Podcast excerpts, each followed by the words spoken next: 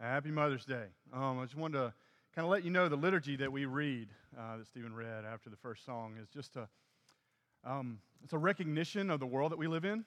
We live, we're between two worlds. We're in two worlds at the same time uh, as well. Um, we're going to talk about that today. Mark, uh, the Gospel of Mark kind of speaks to that. Um, simultaneously, there is brokenness and there's beauty. And the beauty we see in, in, in motherhood is expressed uh, as the, the character of God and nurturing and, perseverance, right? But we also see brokenness in it. And when we lose our moms, or our moms lose children, and just the brokenness that comes with that. And so we just want to recognize that and, and, and not stick our head in the sands and say, this is where we are, and this is why we need Jesus. This is why the, need, the world needs to be reconciled and remade. And so we say that. Um, and mother is just one example of that. We've been in the book of Mark, and we've been talking about Jesus' authority, right? We've been hearing about that. Um, Jesus has been challenged by the religious leaders of the day. Um, if, the, if you're new, uh, what we do is we go through books of the Bible. We're in, in Mark, and we're kind of on the, the downhill side of, of Mark right now. Um, Jesus has recently come into the temple, and he has cleansed it, right? He has kicked out the money changers and, and the people that were uh, presenting obstacles to the temple, obstacles to God, uh, rather than leading them to God, right? So he's trying to cleanse all that out, and so he made a big scene. Last week, the chief priests and the elders and, and the scribes, they were um, asking Jesus, by what authority are you, you doing these things? By, in whose name? Why, why do you think you can do this?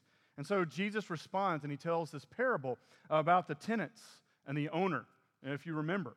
And they realize, man, he's telling that about us. And we're going to be judged, and we're not, we're not following God. And so he, they wanted to arrest him right then and there, to close his mouth, to keep him from continuing to talk about them, to stop maybe losing their, their status and their reputation in the eyes of the people. And so they wanted to arrest him, they wanted to destroy him. But they feared the people, so they couldn't do that right then. There were a lot of people around, and they still were following Jesus as a great prophet, great teacher. Well, now they've had a little bit of time. And this is the next kind of segment in the story in Mark, and we've moved to chapter 12, 13 through 17.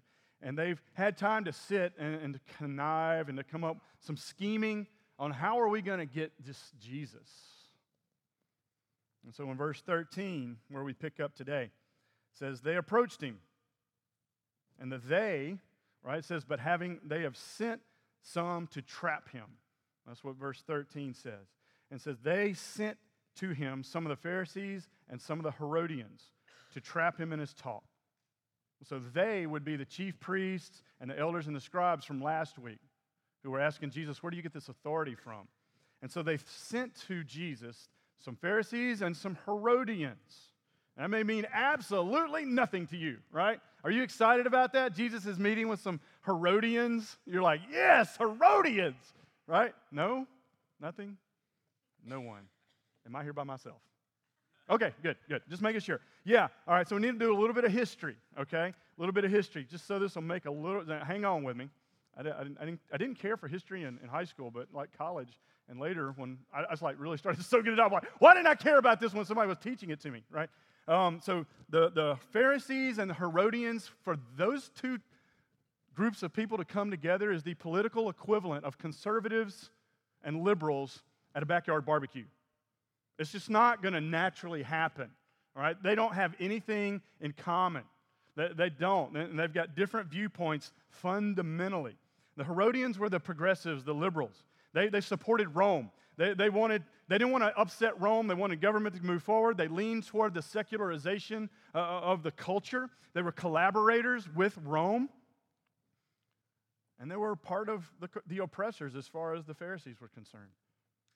The Pharisees wanted out from under Roman control. They were the conservatives. They wanted a pure Jewish state. They wanted to, be, to worship God the way that they wanted to. They wanted to follow God's laws alone. They wanted to live free from the outside influences of others.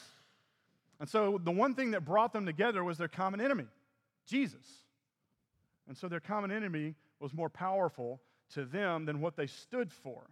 They've got to get rid of Jesus. So they have together devised this very clever dilemma for Jesus. And they have a question. And no matter how he answers it, they get to win. That's what they think. So let's look at the question. Verse 13, where we started today. And they sent to him, to Jesus, some of the Pharisees and some of the Herodians to trap him in his talk. And they came and said to him, Teacher, we know that you are true and do not care about anyone's opinion, for you are not swayed by appearances, but truly teach the way of God. Maybe I should read that with a little bit of dripping irony, right? Right? Teacher, we know that you are true. And so stop, stop for just a second. We see the word trap there in verse 13, right? Um, they sent to him some of the Pharisees, some of the Herodians to trap him in his talk. So they're not really interested in the truth. They're just using this question to trap Jesus. Now, maybe they mean what they say there, but if you look at verse 14, when Jesus, he, he says, um, and they came to trap. Oh, he says, uh, but knowing their hypocrisy in verse 15. So I'm not sure that they really mean what they're, they're saying there. Teacher, we know that you are true, and you don't care about anyone's opinion, right? And you're not swayed by appearances. I mean, they're just really kind of buttering Jesus up, and it's dripping with insincere flattery, right? Which is ironic because Jesus really is true.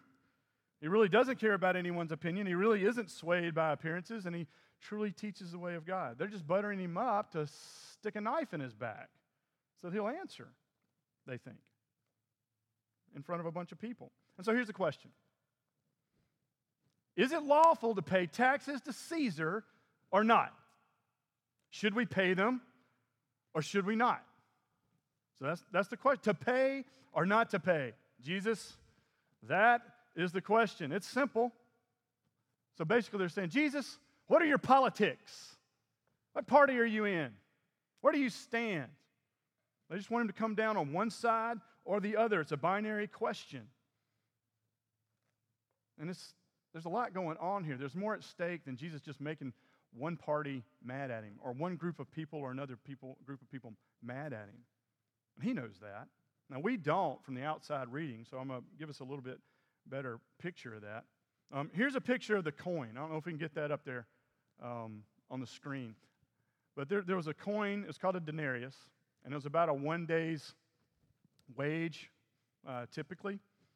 Yeah, that's it. And so on it, there's a picture on the front of the emperor, Tiberius, and it says around it, I don't know if you can read it up there, but it says Tiberius Caesar, son of the divine Augustus. So basically, son of God. The, the Caesars were kind of deified at the time, and you would go pinch, you would, you would give a tribute worship to Caesar. On the back side, it said Pontifex Maximus, which is what is Latin, and what it means is high priest. So you've got Son of God on the front and high priest on the back, right? That's, that's something right there. And they would, they would carry around, and that would be what they would give as a tax. And so, for a Jew to carry this Roman coin around and use it was a constant reminder of their oppressors. Remember, they're under the oppression of Rome. They, Rome has overtaken them, just like the Egyptians, just like uh, the, the Greek. I mean, it's just going to, you know, the Babylonians, the Persians, the Romans now, going to be, you know, it's just, they just go from being ruled by one people to another people. If you read the Old Testament and the intertestamental times, that's what's happened. So the, the coins are reminding them of their oppressors, not to mention they're breaking the second commandment, a graven image. Just hold them in your pocket. Make no graven image for worship. The Pharisees are fully against this. And yet they're carrying all these graven images of a man around in their pockets. So you can see why the Zealots, those who were very radical in their beliefs, didn't want to pay it at all. And so when they did have to pay it, they would pay it with shekels. They wouldn't pay it with this denarius. They would pay it with Jewish money, currency of the same value. And this tax isn't just a general tax, there were lots of taxes. It was a poll tax, a head tax. What does that mean? It's simply a tax for the privilege of being a citizen of Caesar's, just for living. You get to pay a tax. Isn't that great? So they're, they're not happy about that, right? This, this, there's a lot going on historically about this. In fact, I mean, Caesar owned all the money anyway. That's why his image is on it. It's like, this is all my money. You can use this to buy and sell things and do what you need to do. This, this tax, now hang with me, this is the history part right here. This tax was started by Caesar when Jesus was a, a little boy. around 6 AD, something like that. And in response to just starting a tax out of nowhere for your very existence as a citizen, there was a big revolt. And it was led by a man named Judas the Galilean. And he was a zealot. He was very radical. He thought it was God's will to rise up against the Romans, to deliver from the Romans, kind of the messianic. There were a lot of people that claimed to be the Messiah, on and off. So he was one of these. This was about 25 years earlier in history when Jesus was a little boy. And he wanted to free the Jews from their oppression. And he wanted no king but God, no Caesar, only God. And he told people, refuse paying this tax. Don't, don't pay the poll tax. Don't do it. That's how he started the revolution or, or, or revolt. He also got a band of men with him. See if this sounds familiar. And he cleansed the temple of all foreigners. Similar, not quite what Jesus was doing at all, but there was a cleansing. He wanted Jews to be pure in their state. And Rome responded to the revolt, and he was quickly executed. That was about 25 years earlier, like I said. In fact, if you look at Acts chapter 5, verse 37, he's mentioned real quickly uh, by a guy named Gamaliel when they were talking about what do we do this Peter and this John and what do we do this new Christianity thing? And Gamaliel says, hey, you remember Judas? You remember Judas the Galilean when there was a revolt? Rome just wiped it out because it wasn't of God. So if it's not of God, it's, it's going to be taken care of. If it is of God, then it might be something, and we would be standing against God, so let's not do anything to them. And they let him go from prison. Remember, that was kind of the story. That's where he shows up here. There really was a revolt. And so, well, Jesus, what are you going to say? Because it's really not about making a group mad or not, it's are you a revolutionary? Or are you going to go the way of Judas?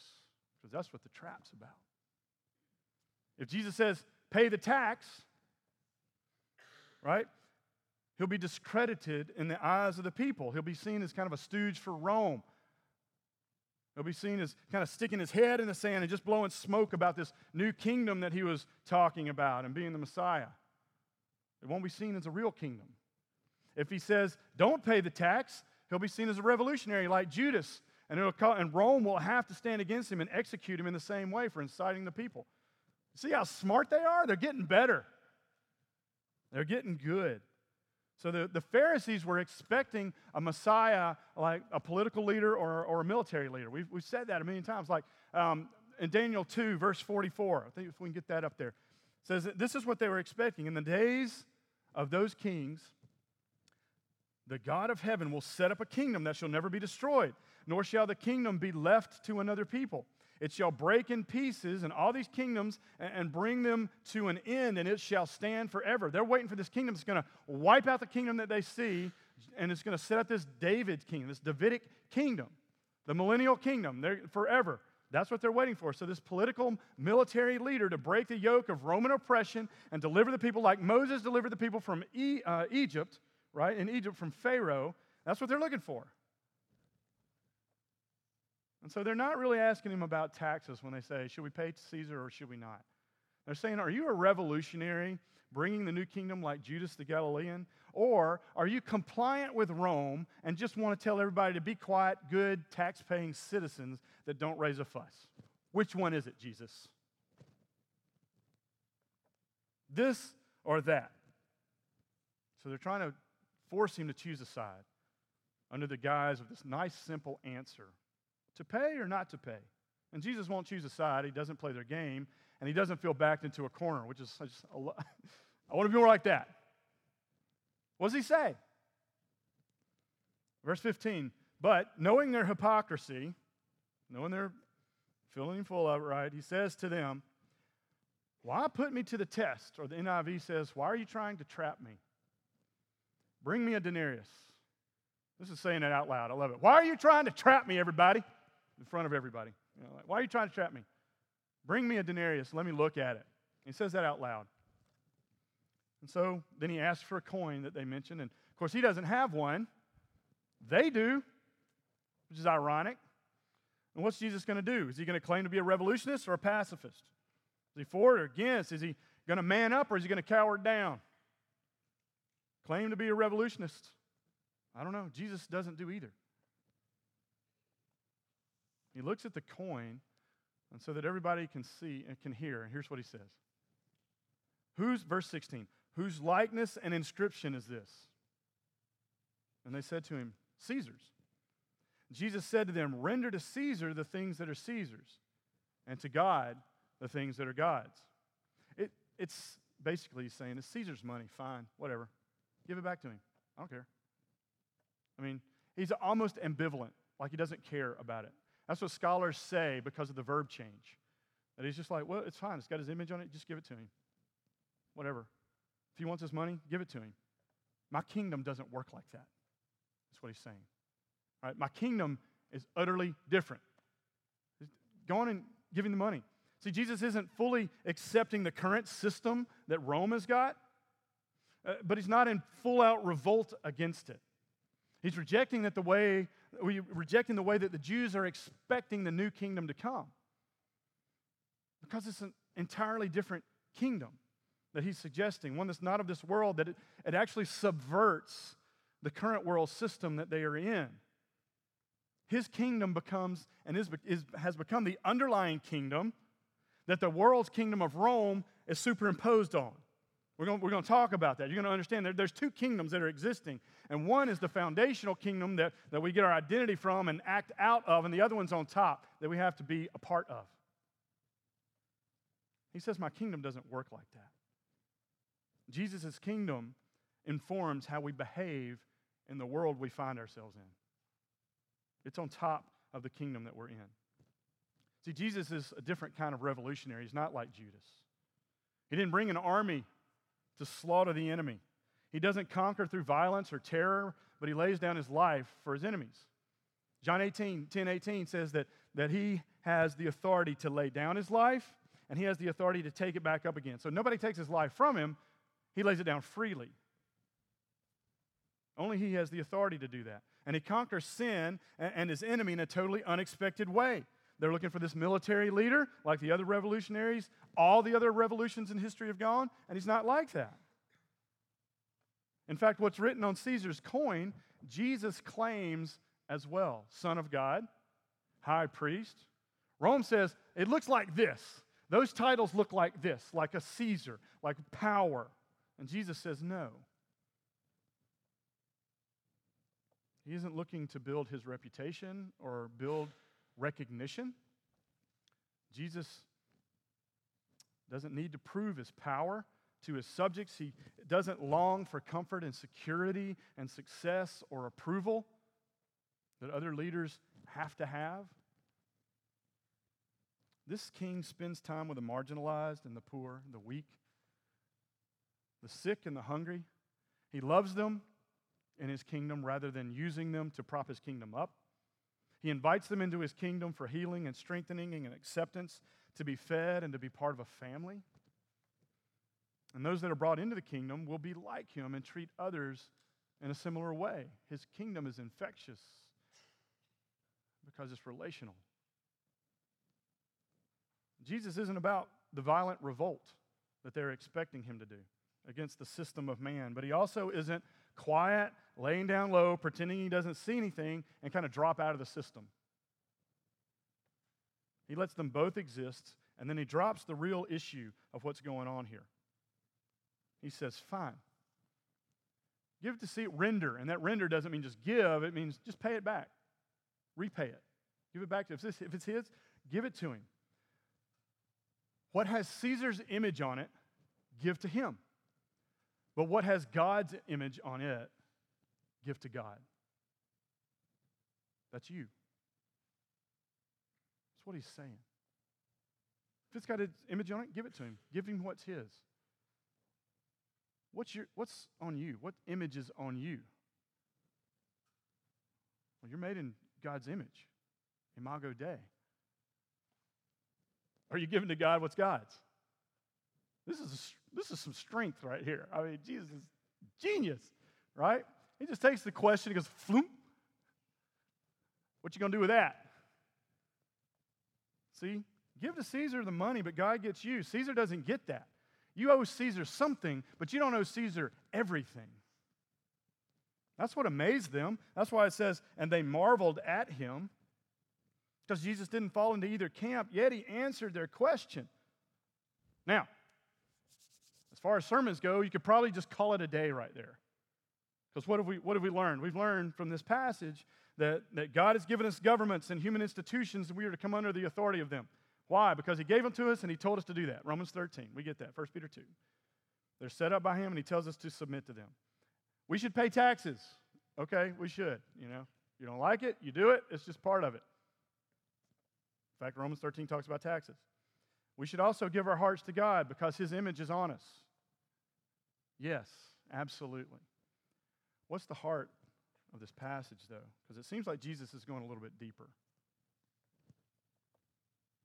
What does give to God, what is God's mean? What does that really mean? Is it, it's, it's not your stuff, although it, it includes that. It's not your service, although it includes that. It's all of you, it's your allegiance. It's your loyalty, right? I mean, what Jesus is doing here is he is pushing us to reorient our loyalties, to reorient our allegiance, our motivational structure for life, our hearts. He says, Caesar can have your money, but Jesus, he gets all of you. Judas the Galilean, he was executed and, and the revolt against Rome stopped. There was no new kingdom. Jesus was crucified, nailed to a cross, buried in a grave, but that didn't stop the greater revolution that he came to bring. So he's different. In fact, that's part of the plan to break up, to break the back of death, to conquer Satan and to banish sin for all time. He killed death by dying.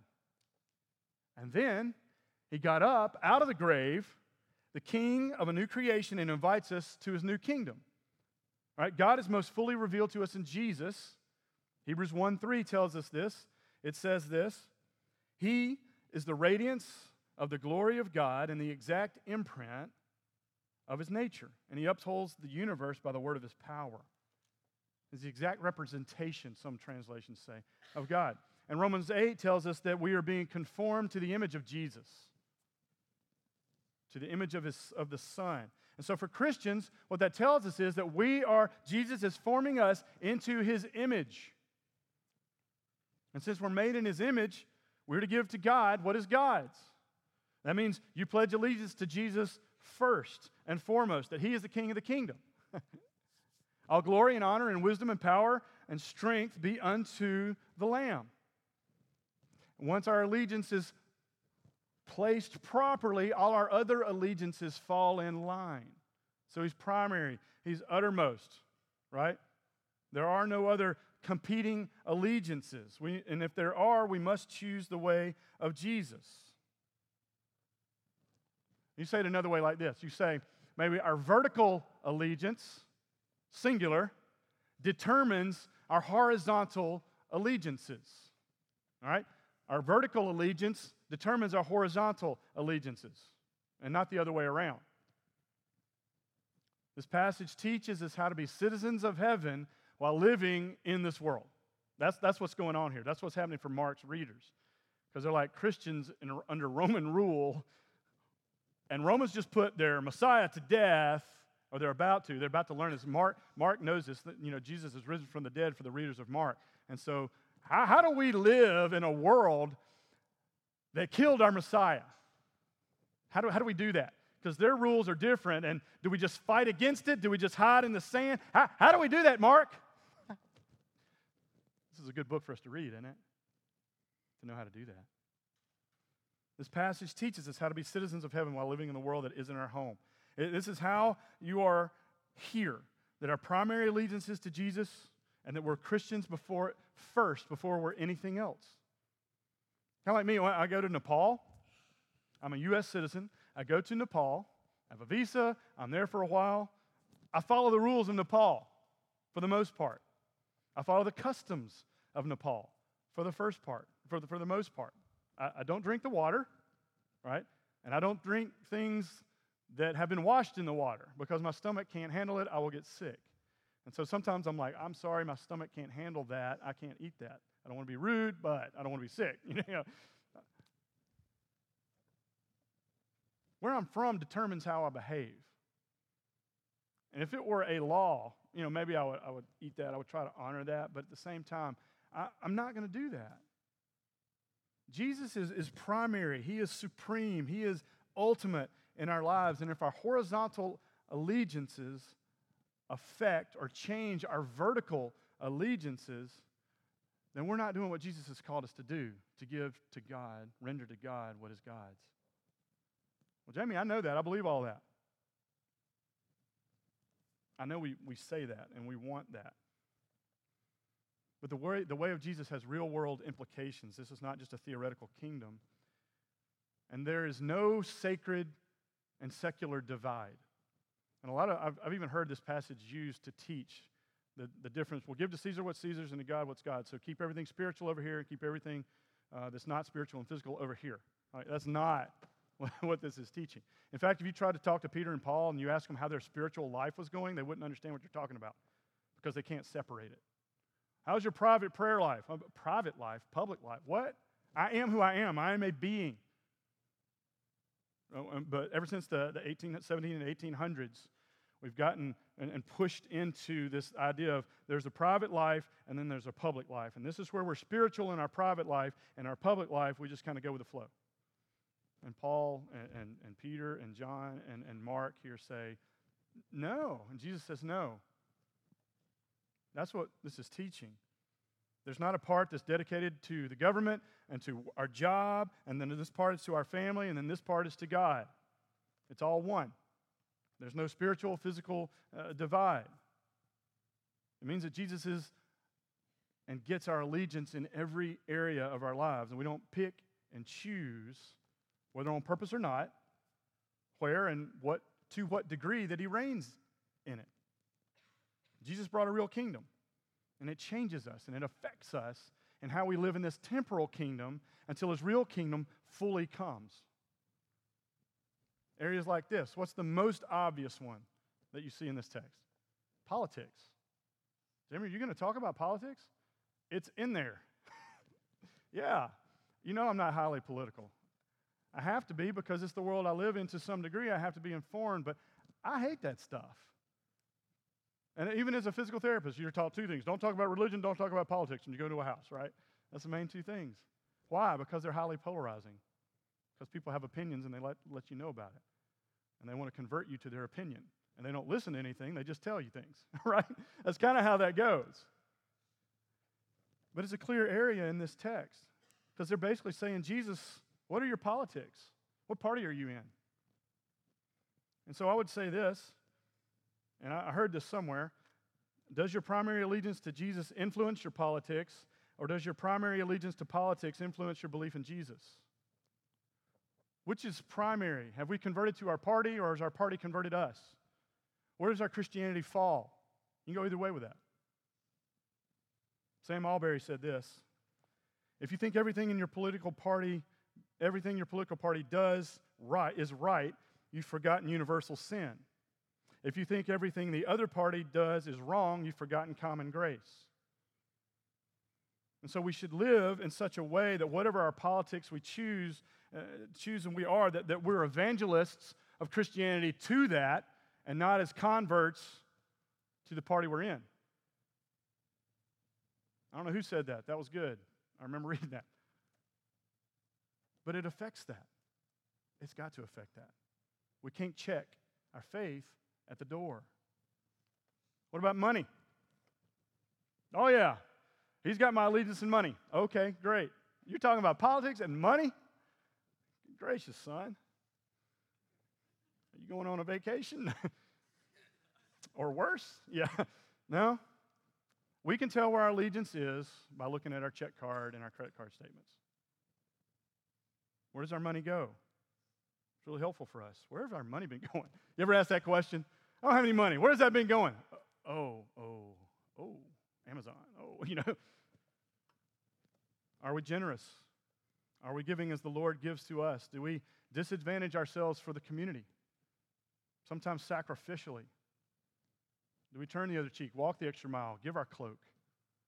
Are we doing those things in a regular way so that we can say, yeah, it's because my allegiance is to Jesus, not myself?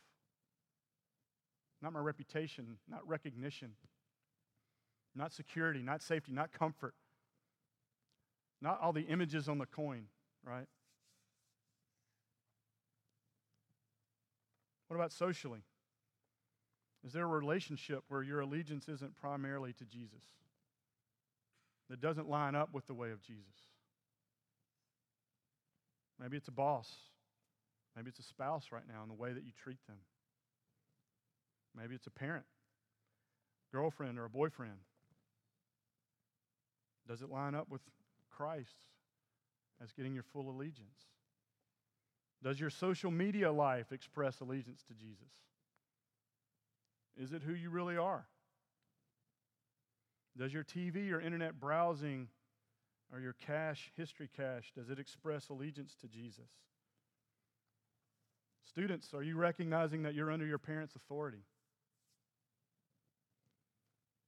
Not because you're born in the family, that's part of it, but because in showing respect and submitting to your parents, you are conforming to the way of Jesus and his authority.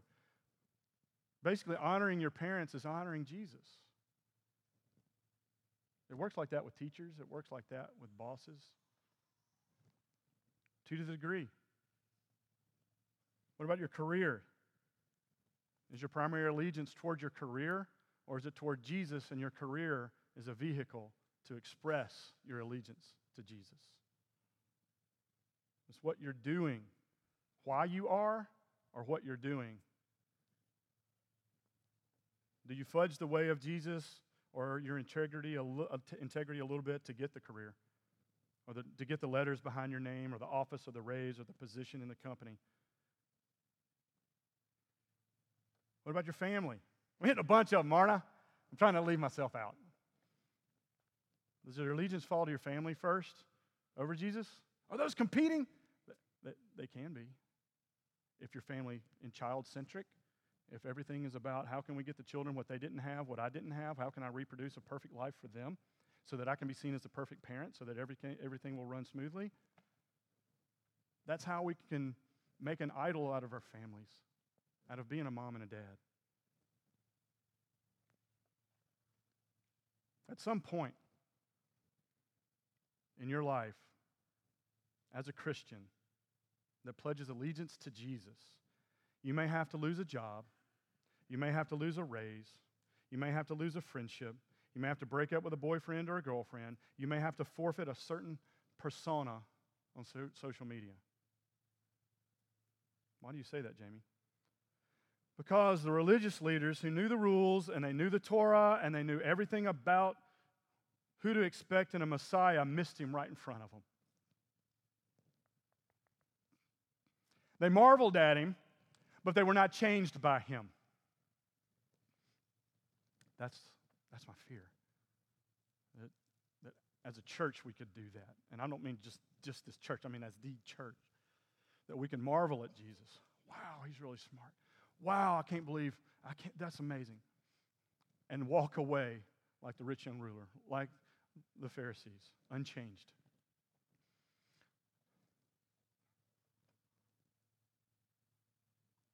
I don't want that to happen. And so the question is Is God calling you to more? Wherever you are in, in, in, life right now, is He calling you to more? A deeper allegiance, a deeper desire to have your heart really flipped upside down. The question that follows that would be what do you need to let go of for that to happen? What do you need to let go of to follow Jesus with a whole heart? I hope that some of you are, are, are wrestling through global missions. That you're not trying to, to go to school so that you can get, get, uh, do good in high school, so you can do good, get a good scholarship to college, so you can get a good job, so you can live a, get, a, get a good uh, spouse and a good family, so you can have a good life, so that you can be comfortable and do it all over again. And then at the end of that, go, what was that for? I'm pleading with you not to do that, right? Students think, think bigger than that. Christianity is bigger than that. Moms and dads think bigger than that. Grandparents and grand, grandmas and granddads think bigger. I hope that some of you are wrestling with how do I take this career that I feel called to, how do I steward and leverage that for the kingdom? Is it on this continent? Is it somewhere else? Is it an unreached people group? Is it here, right here? I, w- I would love for that to be that to be a normal conversation with high school students.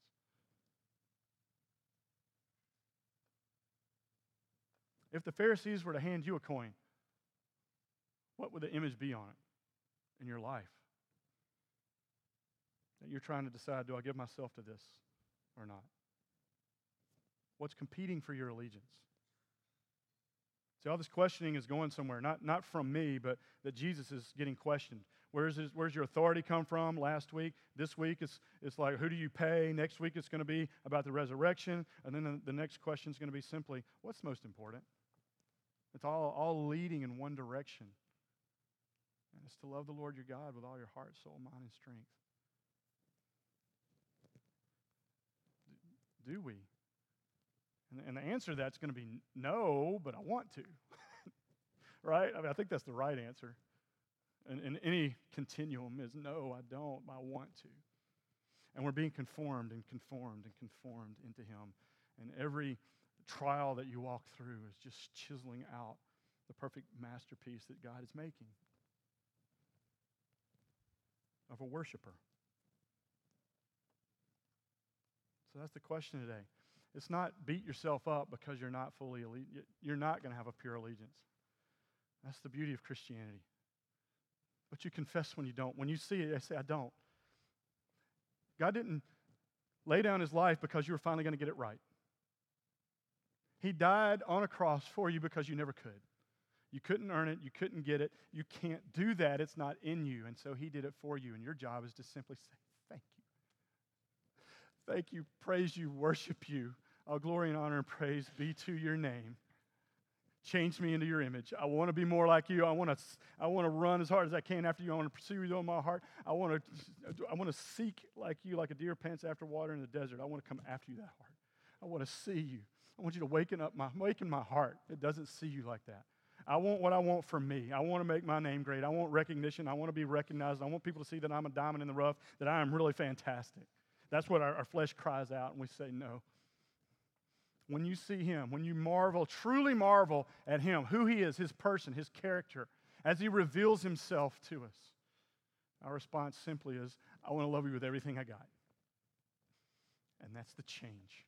That is Christianity. That's when you know you've got Him, when you've got a new life that longs for that, that loves the things that He loves, that hates the things that He hates, that wants to run after Him, that when you find yourself in sin, you don't stand around and just beat yourself up because you couldn't make it or I'm disappointed in myself. I'm like, when you're disappointed in yourself, what that means is you thought you could do it. right? I learned that one early on. Why am I so disappointed in myself? Just because I thought I could do better. We simply turn and say, help. And he gladly says, I love that. I love that dependence. I'm your bread of life. I am your rivers of living water. I am where you come to drink, and you just keep coming. And come unto me, all you are weary, heavy laden, and I will give you rest in every area of life. Let's pray together. We have three prayer directives today as the worship team comes. Number one, thank God that He alone is all worthy of all blessing and honor and glory, as well as our full allegiance. Number two, ask the Holy Spirit to reveal areas where Jesus doesn't have your allegiance so that he, you can submit fully to Him by His grace. And then finally, let's pray for an outpouring of the Holy Spirit on this body to stir up a hunger for the Word and prayer together. Let's pray for those things. Let's do one or two minutes on that. And then I'll close us in prayer and we'll go into the Lord's Supper. If you're still praying, just keep praying.